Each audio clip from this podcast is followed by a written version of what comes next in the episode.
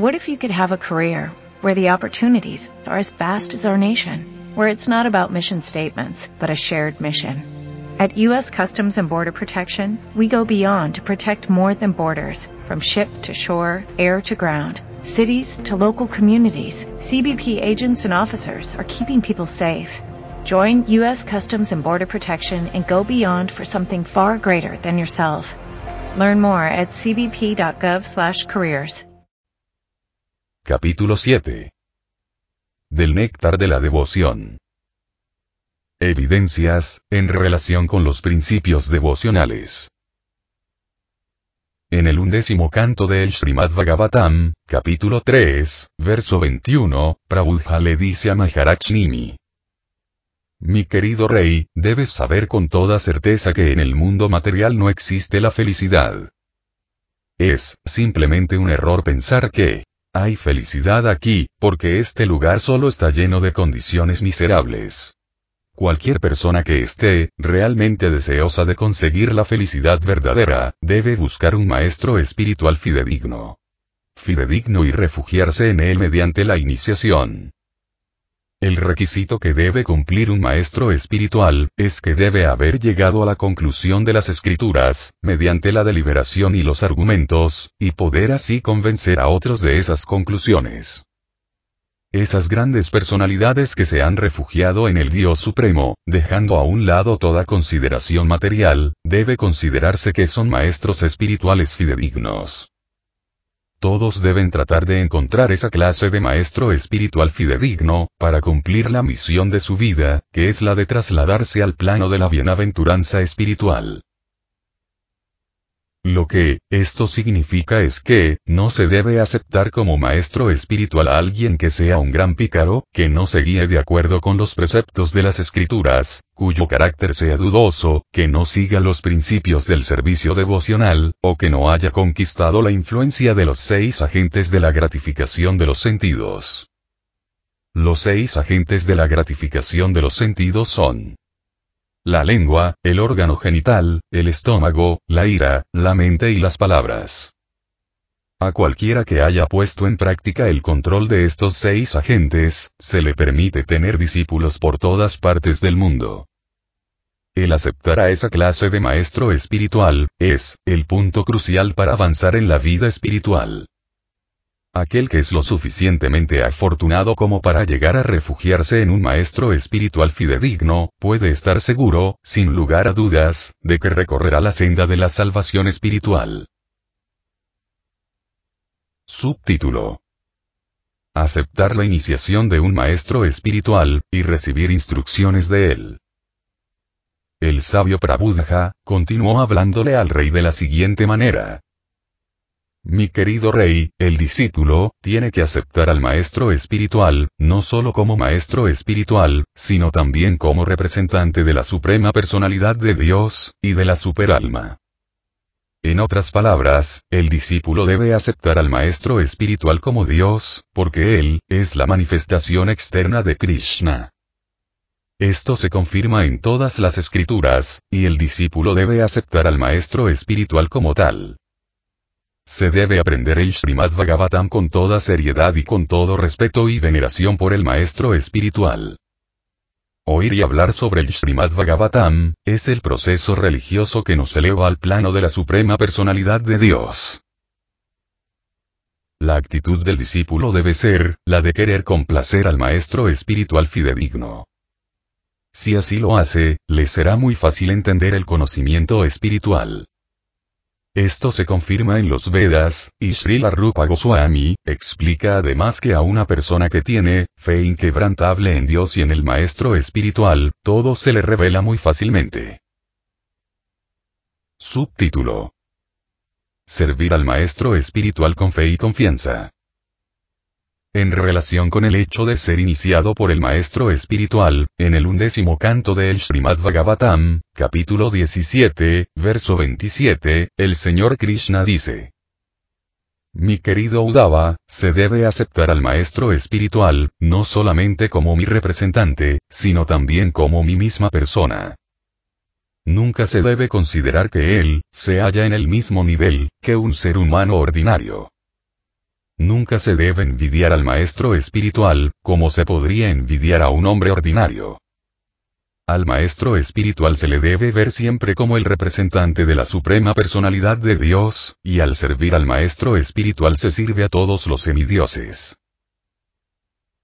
Subtítulo. Seguir los pasos de las personas santas. En el Skanda Purana, se le aconseja al devoto, que siga los pasos de los acharyas anteriores y de las personas santas, porque al hacerlo se pueden lograr los resultados deseados, sin el riesgo de lamentarse o de ver frustrado su progreso. La escritura que se conoce como el Brahmayamala, dice lo siguiente. Si alguien quiere hacerse pasar por un gran devoto sin seguir a las autoridades de las escrituras reveladas, entonces sus actividades nunca le ayudarán a progresar en el servicio devocional. Por el contrario, tan solo les creará perturbaciones a los estudiantes sinceros del servicio devocional.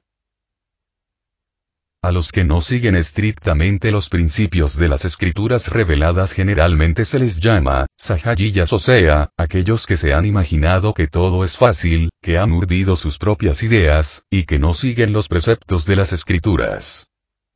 Estas personas simplemente crean perturbaciones en el desempeño del servicio devocional. A este respecto, podría haber alguna objeción por parte de los que no están en el servicio devocional y a quienes no les importa las escrituras reveladas. Encontramos un ejemplo de esto en la filosofía budista. El señor Buda, apareció en la familia de un rey kshatriya de alta categoría, pero su filosofía, no estaba de acuerdo con las conclusiones védicas y, por lo tanto, fue rechazada. Bajo el patrocinio de un rey hindú, Maharaja Soka, la religión budista, se difundió por toda India y países circunvecinos. Sin embargo, después de la aparición del gran y firme maestro Shankaracharya, el budismo, fue expulsado hasta más allá de las fronteras de India. Los budistas y otros religiosos a quienes no les importan las escrituras reveladas, dicen algunas veces que hay muchos devotos del Señor Buda, que le prestan servicio devocional a él y que, por lo tanto, debería considerarse que son devotos. En respuesta a este argumento, Srila Rupa Goswami, dice que los seguidores de Buda, no pueden ser aceptados como devotos. Aunque al señor Buda, se le acepta como encarnación de Krishna, los seguidores de esas encarnaciones, no están muy adelantados en su conocimiento de los Vedas. Estudiar los Vedas, significa llegar a la conclusión de la supremacía de la personalidad de Dios. Por consiguiente, cualquier principio religioso, que niegue la supremacía de la personalidad de Dios, no es aceptado y se le llama ateísmo. Ateísmo significa, desafiar la autoridad de los Vedas y menospreciar a los grandes acharyas que enseñan las escrituras védicas para beneficio de las personas en general. Al señor Buda, se le acepta como encarnación de Krishna en el Srimad Bhagavatam, pero en el mismo Srimad Bhagavatam, se dice que el señor Buda, apareció con el fin de confundir a la clase de los ateos. Luego su filosofía tiene por objeto confundir a los ateos, y no debe ser aceptada. Si alguien preguntara, ¿por qué tiene Krishna que propagar principios ateos? La respuesta es, que el deseo de la suprema personalidad de Dios era el de poner fin a la violencia que en ese entonces se estaba cometiendo en nombre de los Vedas. Los llamados religionistas usaban falsamente los Vedas, para justificar actos tan violentos como el de comer carne, y el señor Buda vino para alejar a los que habían caído en esa interpretación falsa de los Vedas. Además, para los ateos, el señor Buda predicaba ateísmo, a fin de que lo siguieran, y así con trucos llevarlos al servicio devocional del señor Buda, o sea de Krishna. Subtítulo Hacer preguntas sobre los principios religiosos eternos. En el Naradilla Purana, se dice. Si alguien está realmente, muy interesado en el servicio devocional, entonces todos sus objetivos se cumplirán sin dilación. Subtítulo. Estar dispuesto a renunciar a todo lo material para complacer a Krishna. En el Padma Purana, se dice. Aquel que ha renunciado al goce material de los sentidos y ha aceptado los principios del servicio devocional, le espera la opulencia de Vishnuloka, el reino de Dios. Subtítulo. Residir en un lugar sagrado. En el Skanda Purana, también se dice, que a una persona que haya vivido en Dwarka, durante seis meses, durante un mes, o aún durante quince días, le espera la elevación a los Vaikuntalokas y todos los beneficios del Sarupya Mukti, el privilegio de tener las mismas características corporales de la forma de cuatro brazos de Narayana. En el Brahma Purana, se dice, la importancia trascendental de Purushottamachekra, que es el campo de 207 kilómetros cuadrados del señor Yaganata, no se puede describir debidamente. Incluso los semidioses de los sistemas planetarios superiores ven a los habitantes de Yaganat Puri, como si tuvieran exactamente las mismas características corporales que poseen los que viven en Vaikunta. Es decir, los semidioses ven a los habitantes de Yaganata Puri como si tuvieran cuatro brazos.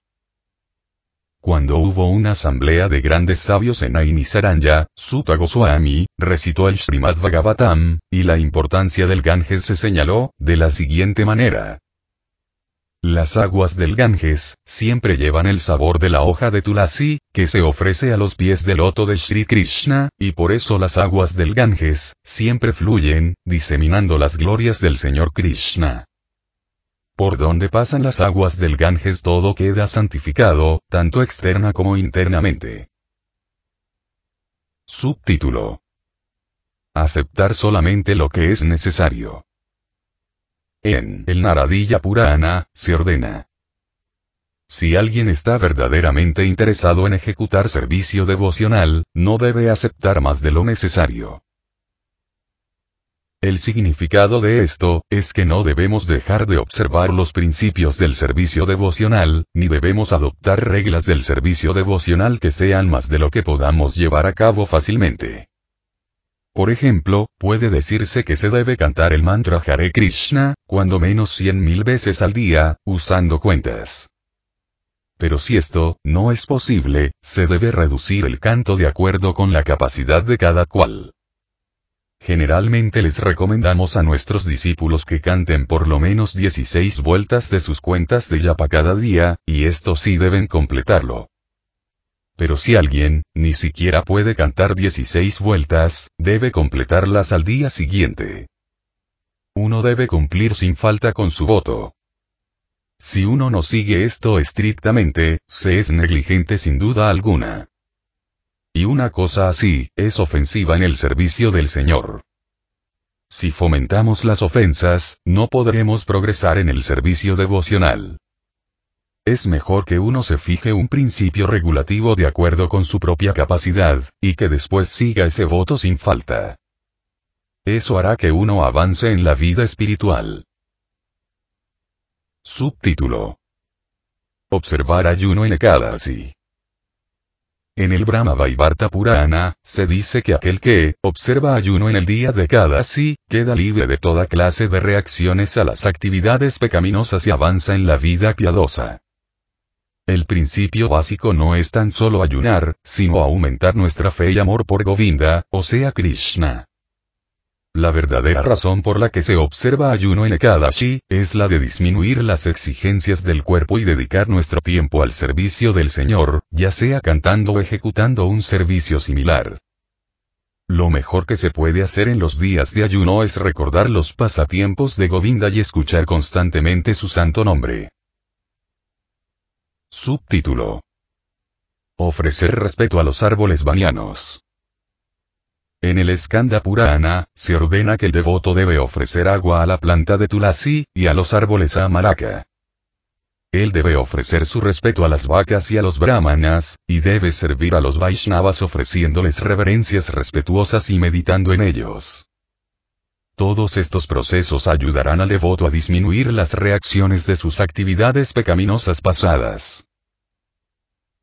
Subtítulo renunciar a la compañía de los no devotos. Una vez, uno de sus devotos que era padre de familia le preguntó al señor Chaitanya, cuál debería ser el comportamiento usual de un Vaishnava.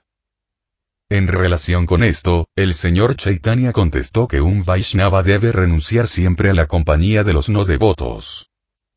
Después explicó que hay dos clases de no devotos. Una clase está contra la supremacía de Krishna, y la otra clase, que es demasiado materialista.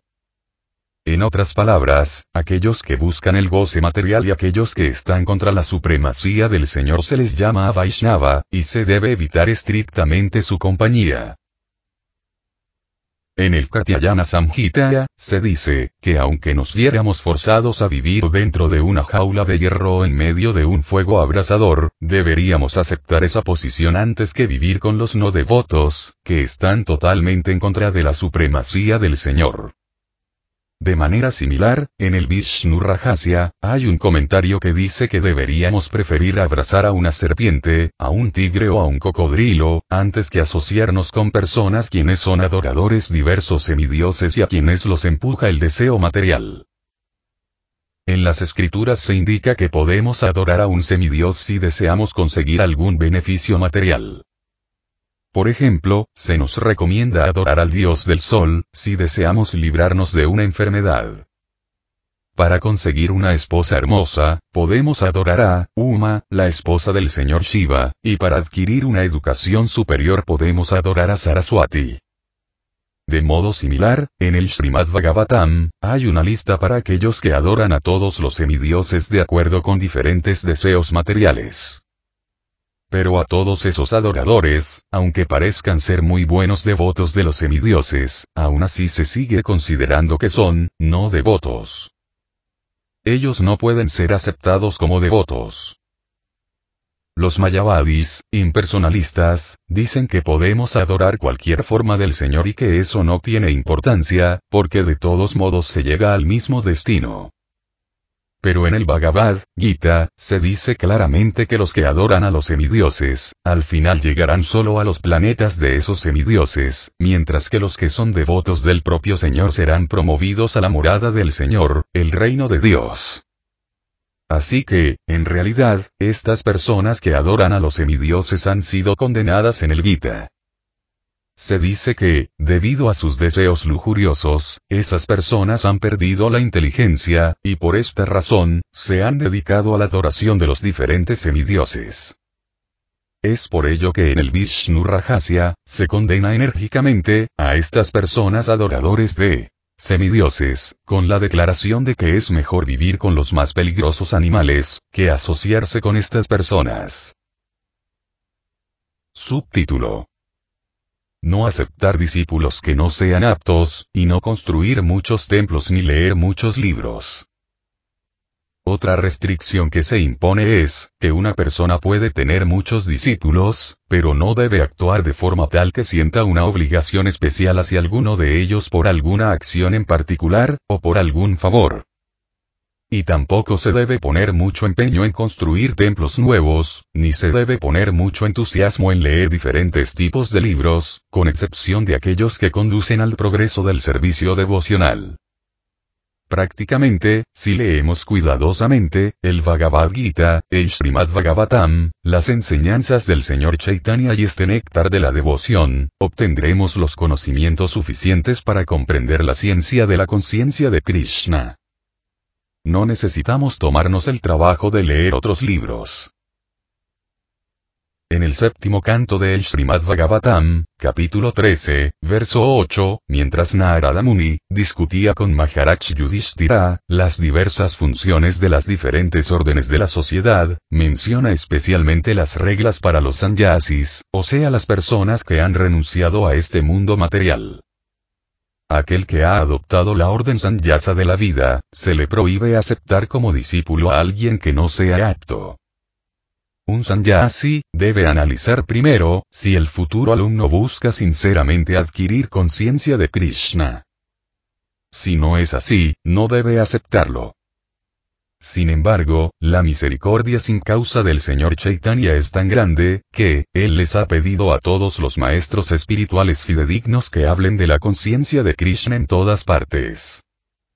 Por este motivo, siguiendo la línea trazada por el señor Chaitanya, aún los sannyasis pueden hablar acerca de la conciencia de Krishna en todas partes, y si alguien está verdaderamente interesado en llegar a ser discípulo, el sannyasi siempre lo acepta. La cuestión es que si no se aumenta el número de discípulos, no hay propagación del culto de conciencia de Krishna. Por lo tanto, algunas veces y aun corriendo cierto riesgo, un sannyasi que siga la línea de Chaitanya Mahaprabhu, puede aceptar hasta a una persona que no sea totalmente apta para convertirse en discípulo. Más tarde, por la misericordia de ese maestro espiritual fidedigno, el discípulo se va elevando gradualmente.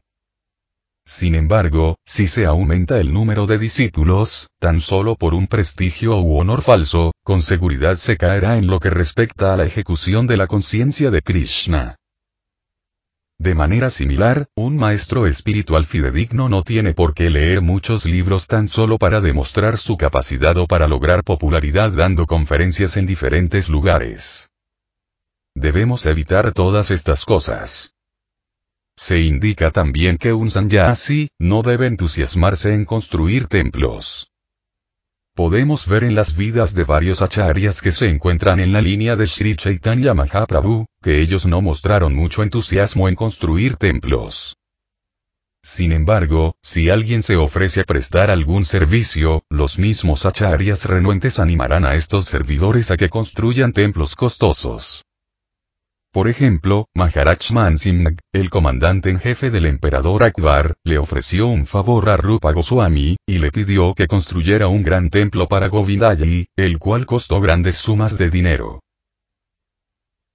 De manera que, un maestro espiritual fidedigno no debe asumir personalmente la responsabilidad de construir templos, pero si alguien tiene dinero y quiere gastarlo en el servicio de Krishna, una acharya como Srila Rupa Goswami, puede utilizar el dinero del devoto para construir un hermoso y costoso templo para el servicio del Señor.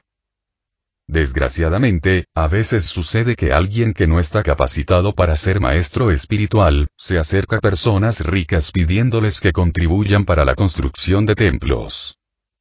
Si ese dinero lo utilizan maestros espirituales ineptos para vivir confortablemente en templos costosos sin hacer realmente ningún trabajo de prédica, ello no es aceptable.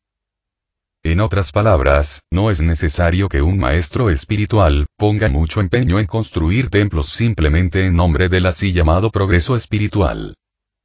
Su primera, y más importante actividad debe ser, más bien, la de predicar. A este respecto, Srila Bhaktisiddhanta Saraswati Goswami Maharaj, recomendaba que el maestro espiritual imprimiera libros, si alguien tiene dinero, en lugar de construir templos costosos, debe utilizarlo en la publicación de libros autorizados en diferentes idiomas para propagar el movimiento para la conciencia de Krishna. Subtítulo. Rectitud en los asuntos ordinarios y equilibrio en medio de la pérdida y la ganancia. En el Padma Purana hay una declaración que dice lo siguiente. Las personas que se dedican a adquirir conciencia de Krishna, no deben preocuparse por las ganancias o las pérdidas materiales. Aunque hubiera alguna pérdida material, no deben preocuparse, sino que deben pensar siempre en Krishna en su fuero interno. La interpretación de este comentario, es que toda alma condicionada siempre está absorta pensando en actividades materialistas.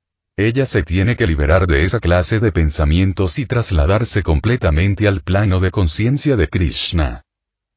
Como explicamos con anterioridad, el principio básico de la conciencia de Krishna es, el de pensar siempre en Krishna. No debemos preocuparnos por las pérdidas materiales, sino que más bien debemos concentrarnos en los pies del loto del Señor. Subtítulo un devoto no debe estar sujeto a lamentaciones o ilusiones. En el Padma Purana, se encuentra la siguiente declaración. Dentro del corazón de una persona abrumada por lamentaciones o la ira, no hay posibilidad de que Krishna se manifieste. Subtítulo. Los semidioses. No se debe dejar de ofrecer el debido respeto a los semidioses. Puede que no seamos devotos de los semidioses, pero eso no quiere decir que no debamos ser respetuosos con ellos. Por ejemplo, un Vaishnava, no es un devoto del señor Shiva, ni del señor Brahma, pero tiene el deber de ofrecer todos sus respetos a estos semidioses de tan alta posición. De acuerdo con la filosofía Vaishnava, se debe ofrecer respeto hasta a una hormiga. Entonces, ¿qué podemos decir de personas tan elevadas como el señor Shiva, y el señor Brahma? En el Padma Purana se dice, Krishna, o sea, Hari, es el amo de todos los semidioses, y, por lo tanto, él es siempre digno de adoración. Pero esto no quiere decir, que no debamos ofrecer nuestro respeto a los semidioses. Subtítulo no causar dolor a ninguna entidad viviente. Este es un comentario que se encuentra en el Mahabharata. Una persona que no molesta ni ocasiona dolor en la mente de ninguna entidad viviente, que trata a todos como un padre amoroso trata a sus hijos, cuyo corazón es muy puro, ciertamente que llega muy pronto a ser favorecida por la suprema personalidad de Dios.